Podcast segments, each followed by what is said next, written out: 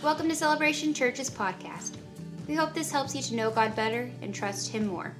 To learn more about Celebration Church, please visit us at CelebrationChurchLive.com.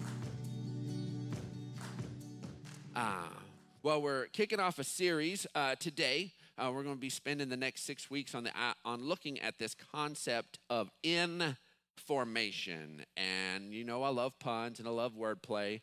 And so here is this concept, because we are, as the children of God, should be in formation. That we should be being formed continually by the influence and the work of God and the work of the Holy Spirit in our lives. Because the truth is that is what maturity looks like. Spiritual maturity, spiritual growth is about being formed by God. But in that, in our formation, we need some information, because there are things that we just don't know. And growing up, and one of the first signs of maturity is recognizing that there are things that you don't know that you don't know. It's one thing to somebody to say, how far is it from the earth to Jupiter? And you ask me that, and I would say, I don't know, because I have an awareness of the fact that I don't know that. But there are moments in life where there are things we are unaware, that we are ignorant. And those are the places that are the most dangerous. And one glaring thing that illustration of that is that when there was the full-on mask requirement across everywhere here in San Angelo, and you went out in public and everybody had to wear a mask. And so, we're going and doing that. And, I grew up on the old Westerns, where, the bad guy would take his bandana and he would pull it up over his face, and he would go in and tell the person at the bank, give me all your money. And so then they would go in, and then they would go out and pull their mask down, and nobody knew who they were. They're like, I don't know. They were wearing a mask. And then, man, when everybody's wearing masks and you're going to H-E-B and Walmart and Lowe's and all of those different things, and you're passing somebody in the aisle, I'm like, those movies were a lie, because I know who you are. I see you with your mask on, and I know it's you. Those masks are worthless. It is not true. And I'm just going around, and just this idea that that's just silly and dumb, that masks don't help us at all in not being able to be recognized. I knew it was you there at H-E-B. And so, and be able to say hi to one another in spite of the masks. And so all of my information that I was getting was when I recognized that I recognized somebody with their mask on. Here was the problem, and some of you are thinking it right now. Pastor, you're a jerk, because I saw you at H-E-B and you walked past me like you didn't even know me. And now you're saying you could recognize people with their masks on, and you ignored me on purpose. And I'm done with this church. In fact, I'm about to walk out. Please don't. But it said that here was the problem, is I only had one vein of information. When my brain put it together that I recognized you even with your mask on, then I chalked it up to that place that I recognize you with your mask on. Here's the problem, is there are tons of people I walk past that I didn't recognize, and I did not know it was them, and I never knew I didn't recognize them.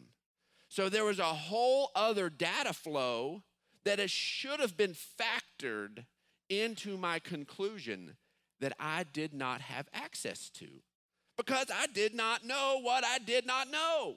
So all I did was have one vein of one flow of information, and came to an assumption based on what I knew.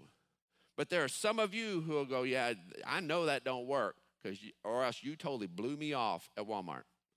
And because I just did not have access to that information. As we are in a place of spiritual growth, there are things that we can try to analyze ourselves and there'll be a certain amount of information that we go, okay, yes, I'm moving forward in Christ-likeness or I'm not. The problem is there's a whole flow of information you don't have access to. You don't see it. You don't recognize it. You don't get it. You're not seeing it from God's perspective. And that's why we see in a place where Paul says, I don't even judge myself. Because Paul came to the mature recognition that he did not know what he doesn't know. And therefore, because there's a flow of information that we need to be able to get to the right conclusion, and we simply can't access it on our own, we need another source of information. And that is what the work of the Holy Spirit does in our lives. The work of the Holy Spirit is a voice that is able to see with clarity, be able to speak to us outside of our own pain, outside of our own wins, outside of our own experiences, outside of our own intentions. We've all had those moments to where we have an encounter with somebody and we're in the middle of doing something and somebody asks us a question and then we simply state a fact back to them. And then you didn't have to bite my head off. You're like, I wasn't rude. I wasn't rude. They're like, man, you were rude. You were a jerk. You just need to chill out. Well, the thing is you were in your flow. You had your thing. You handed out the information, but it came off in a certain way to somebody else. But your intention was not to be angry. Your intention was not there, and you judged your action based on your own intention. But there was another vantage point. There was another view, and you would have never picked up on. And sometimes somebody else has to come in and say, you know what, I was kind of a fly on the wall, and that was kind of a jerky response. Like, okay, well, maybe I need to dial it down a little bit. Maybe I need to change my tone of voice. Maybe I need to shift things around. And so in this space, as we move into this series, one of the first things I want us to do is to let go of the idea that we can judge ourselves accurately. Let's just let go of that. Otherwise, what we will do is we will look at ourselves through our own intentions. We will look at ourselves through what we think it needs to be modified or what we think doesn't need to be modified, and we will not give room for the Holy Spirit to bring a fresh perspective.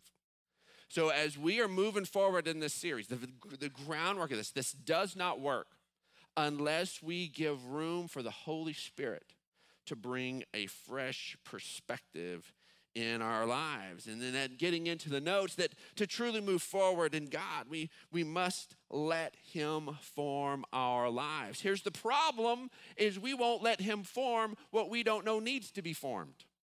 And then if we're unaware it needs to be formed, then we will just hold that back in reserve. 2 Corinthians 3:18 says, and we all, who with unveiled faces contemplate the Lord's glory, are being transformed into His image with ever-increasing glory, which comes from the Lord, who is the Spirit.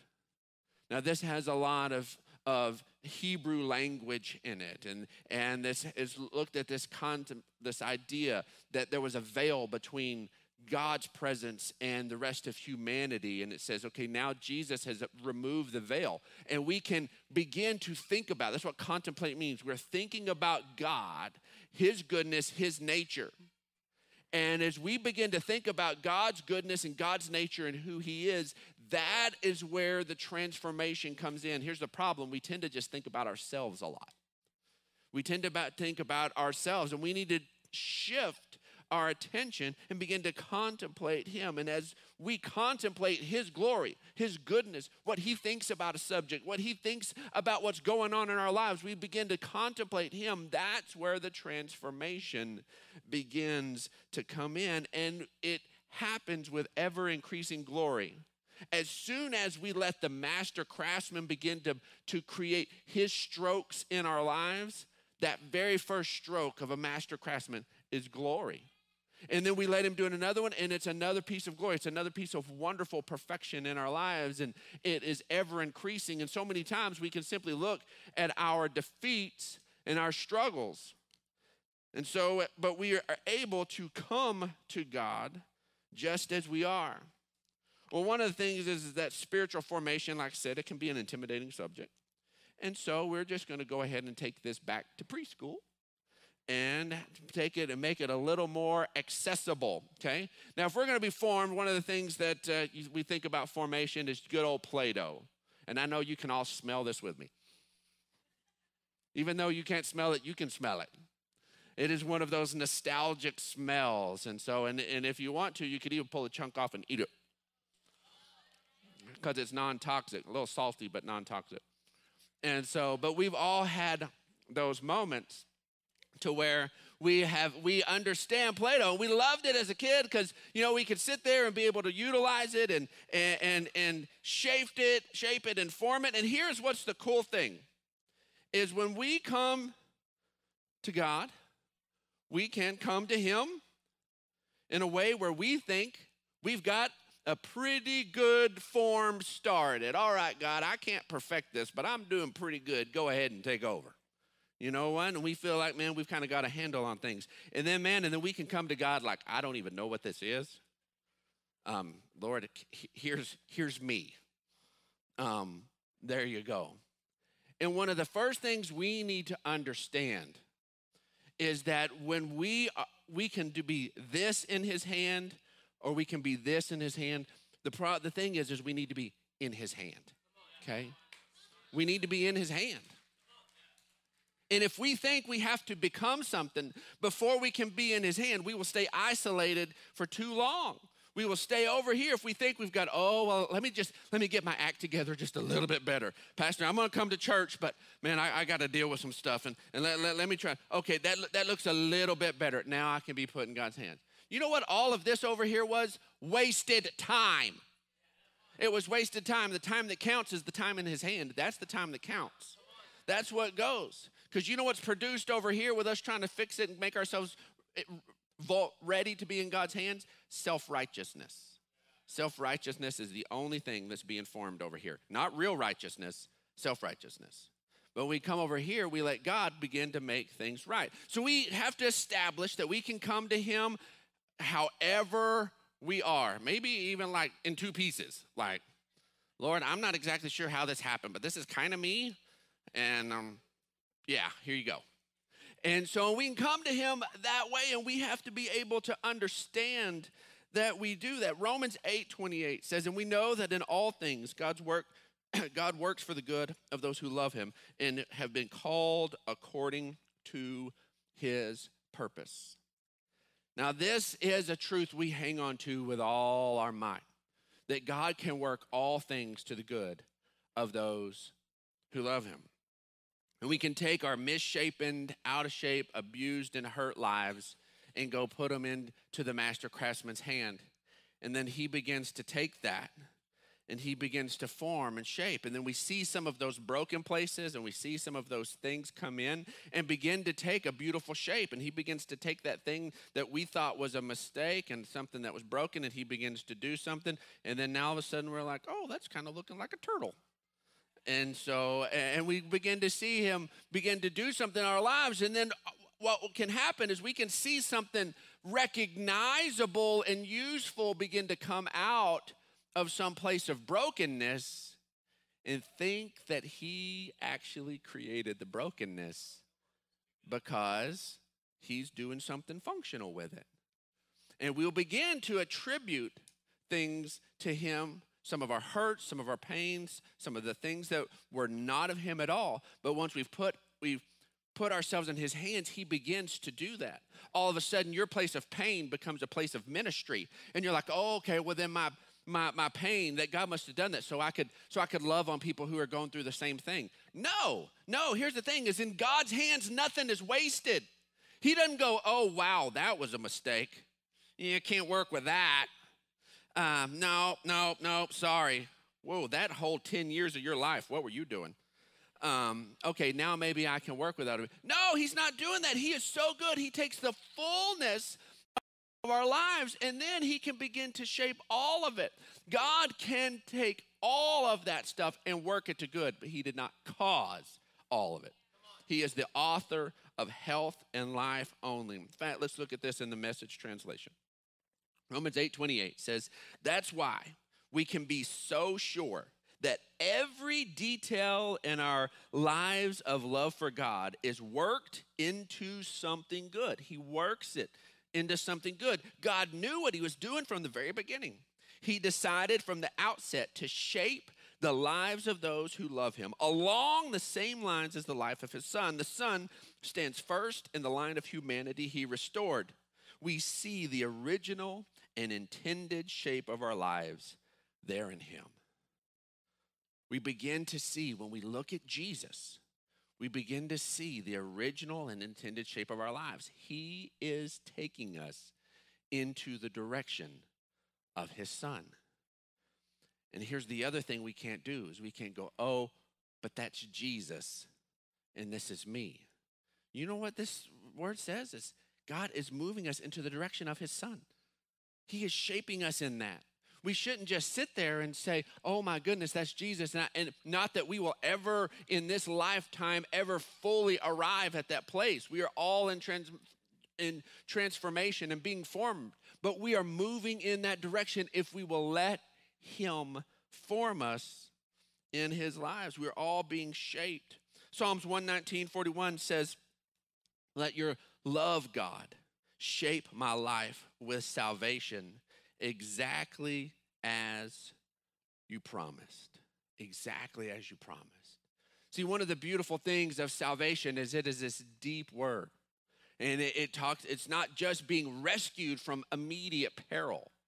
But salvation is this place of not just being rescued and that you were there on the edge of the cliff and you were hanging on by your fingernails and somebody comes over there and picks you up and gets you off the edge and then just sets you right back there on the cliff and then walks away and leaves you alone. We would say that that person had experienced a level of salvation. The immediate peril is over. But the fullness of salvation is God doesn't do that. He's like, okay, now let's go and let's get you cleaned up. Let's get you a shower. You're pretty sweaty. You're pretty nasty. Let's go over here and let's get your belly full. Let's go over here and let's get you set up at home. Oh, okay, your car's out of gas. Let me fill that up. God begins to work and he begins to bring the full restoration of our lives. He doesn't just take us out of our immediate peril, set us on some little place of thing and say, okay, now I'm done with you. No, salvation, what he is doing in our lives is bringing a full restoration.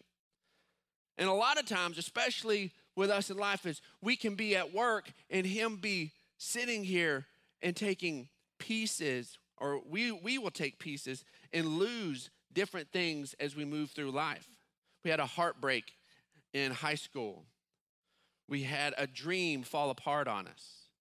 We had these different things. We begin to look back and there's these little moments where we feel like we've just lost pieces of ourselves along the way. And then we come to God and we say, okay, God, this is kind of all I have left. And you can have that. This beautiful thing of salvation, of restoration, is that he begins to come in and we will find that these places that we thought were gone forever, he begins to bring restoration. He begins to do these things. These relationships that we thought were fractured forever, God can begin to make a new thing out of that.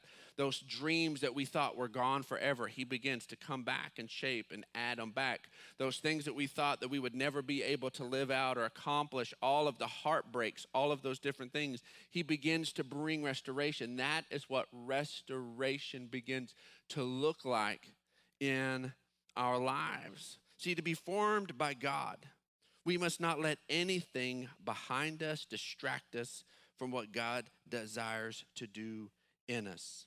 Philippians chapter 3 says, not that I have already obtained all this or have already been made perfect, but I press on to take hold of that for which Christ Jesus took hold of me.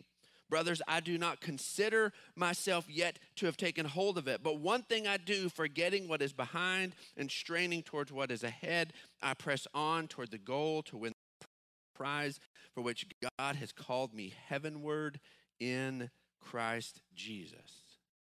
Here's the thing is Paul recognizes that his life is not perfect, that things are fractured and broken in his own life, and he's recognizing that as he is writing Scripture. As he's writing Scripture, he's being inspired by the Holy Spirit. As he is not yet, I am so thankful Paul was willing to take his unperfected life and put it in the hands of God and allowed to be used as a tool for ministry. And in that unperfected thing, we get a piece of the perfect word of God out of an imperfect vessel of Paul. That's why we can't sit there and look back and say, you know what, there's too much broken, there's too much off, I can't be used of God in that way. And we can look at behind us and feel like that weight is weighing on us. No, Paul understood that was there. Maybe that's part of your story, but that story doesn't limit you. It is a chapter, it's not the full story. And you need to be willing to let God work and create this new, beautiful chapter. Hebrews 11:14 and 15 says, people who say such things show that they are looking for a country of their own. If they had been thinking of the country they had left, they would have had opportunity to return. If they would have been thinking about that, he's talking about the Hebrew people coming out of Egypt. And man, they had multiple moments that they wanted to return. And here is our problem. Is we will sit there and we will put ourselves in his hand, and then there'll be something that begins to pull us back. And so every day it's saying, Lord, I want to be formed by you. Every day, Lord, I want to be formed by you. Every day, Lord, I want to be formed by you. Because if we begin to focus on something in the past, we will get drawn back into that. That's why we get back into old habits, old patterns, old addictions, all mindsets and ways of thinking. We get drawn back into that space over and over and over again. This also means, though, that we can't stop at what we define as failure or as victory. Luke 9:62, Jesus says, no one who puts his hand to the plow and looks back is fit for service in the kingdom of God. Nobody who puts their hand to the plow and looks back is fit for service. We can't be sitting there and thinking about all of that stuff, whether it's looking back and go, look at how perfect a row I'm plowing. Isn't that amazing? I guarantee you, you're immediately going off track. Or you say, man, I messed that up. Oh, now I messed this up. Oh, I messed up. No, he said, no, you just have to look forward. You just have to be able to move forward. You can't look behind you. You have to be like pilots. There are no rear view mirrors in an airplane. Because it is sitting there and you're just moving forward. It's all about what's coming at you. It's all about what is ahead. Matthew 17:3 through 5. It says, and just then, this is the Mount of Transfiguration.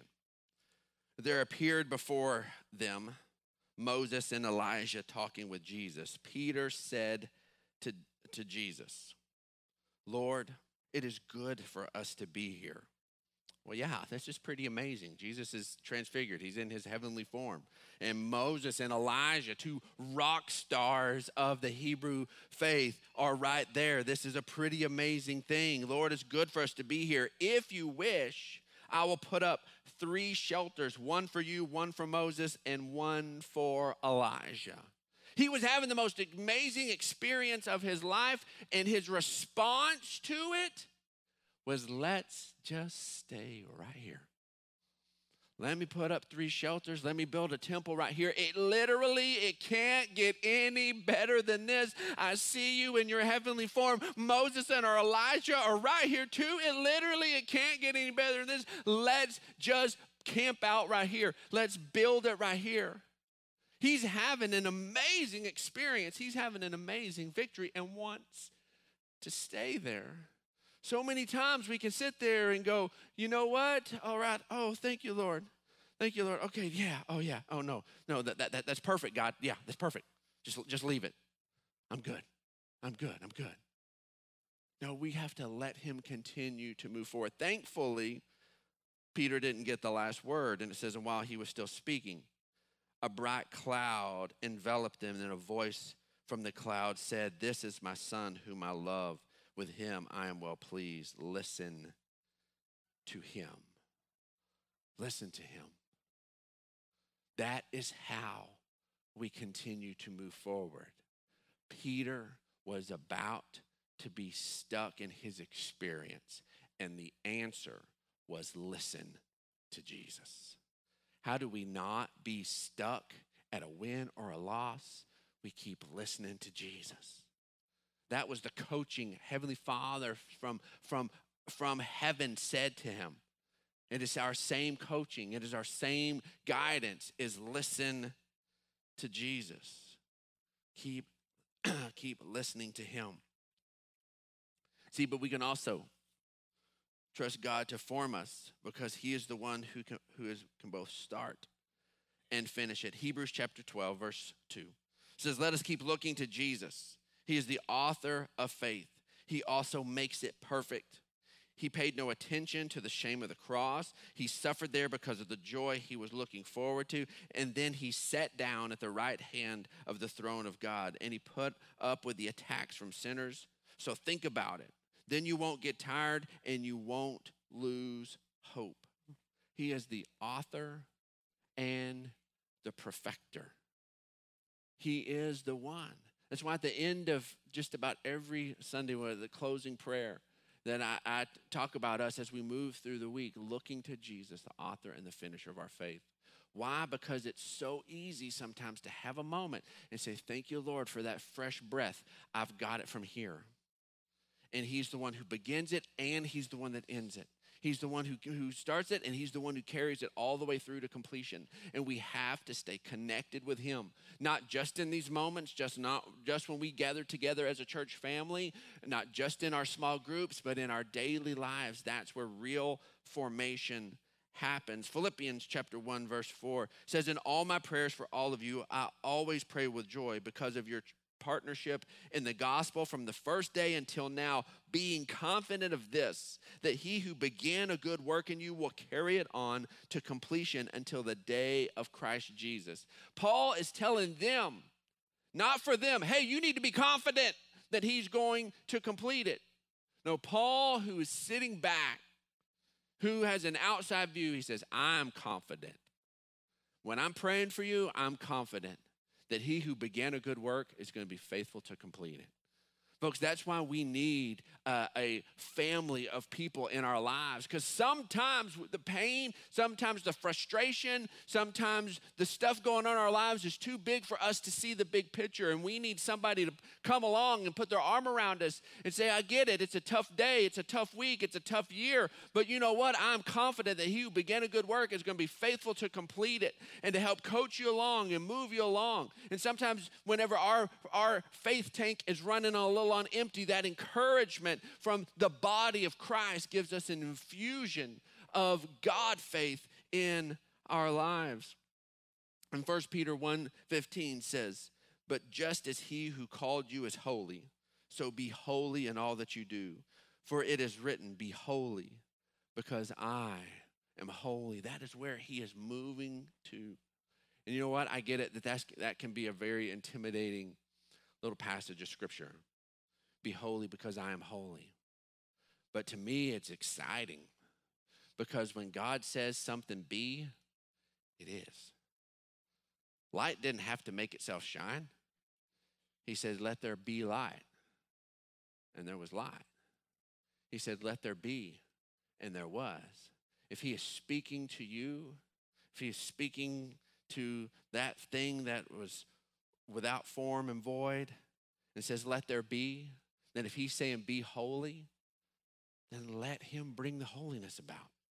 Let him do it.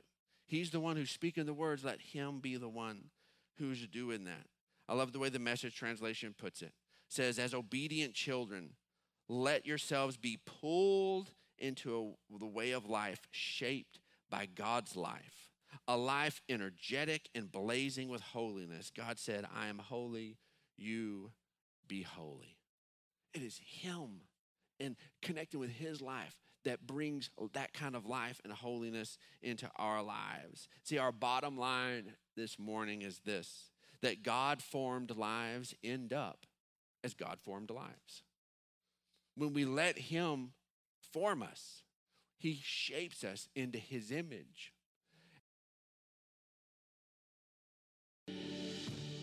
Thanks for listening to this week's message from Celebration Church. We hope you'll stay connected by following us online. You can find us on Facebook, Instagram, and Twitter.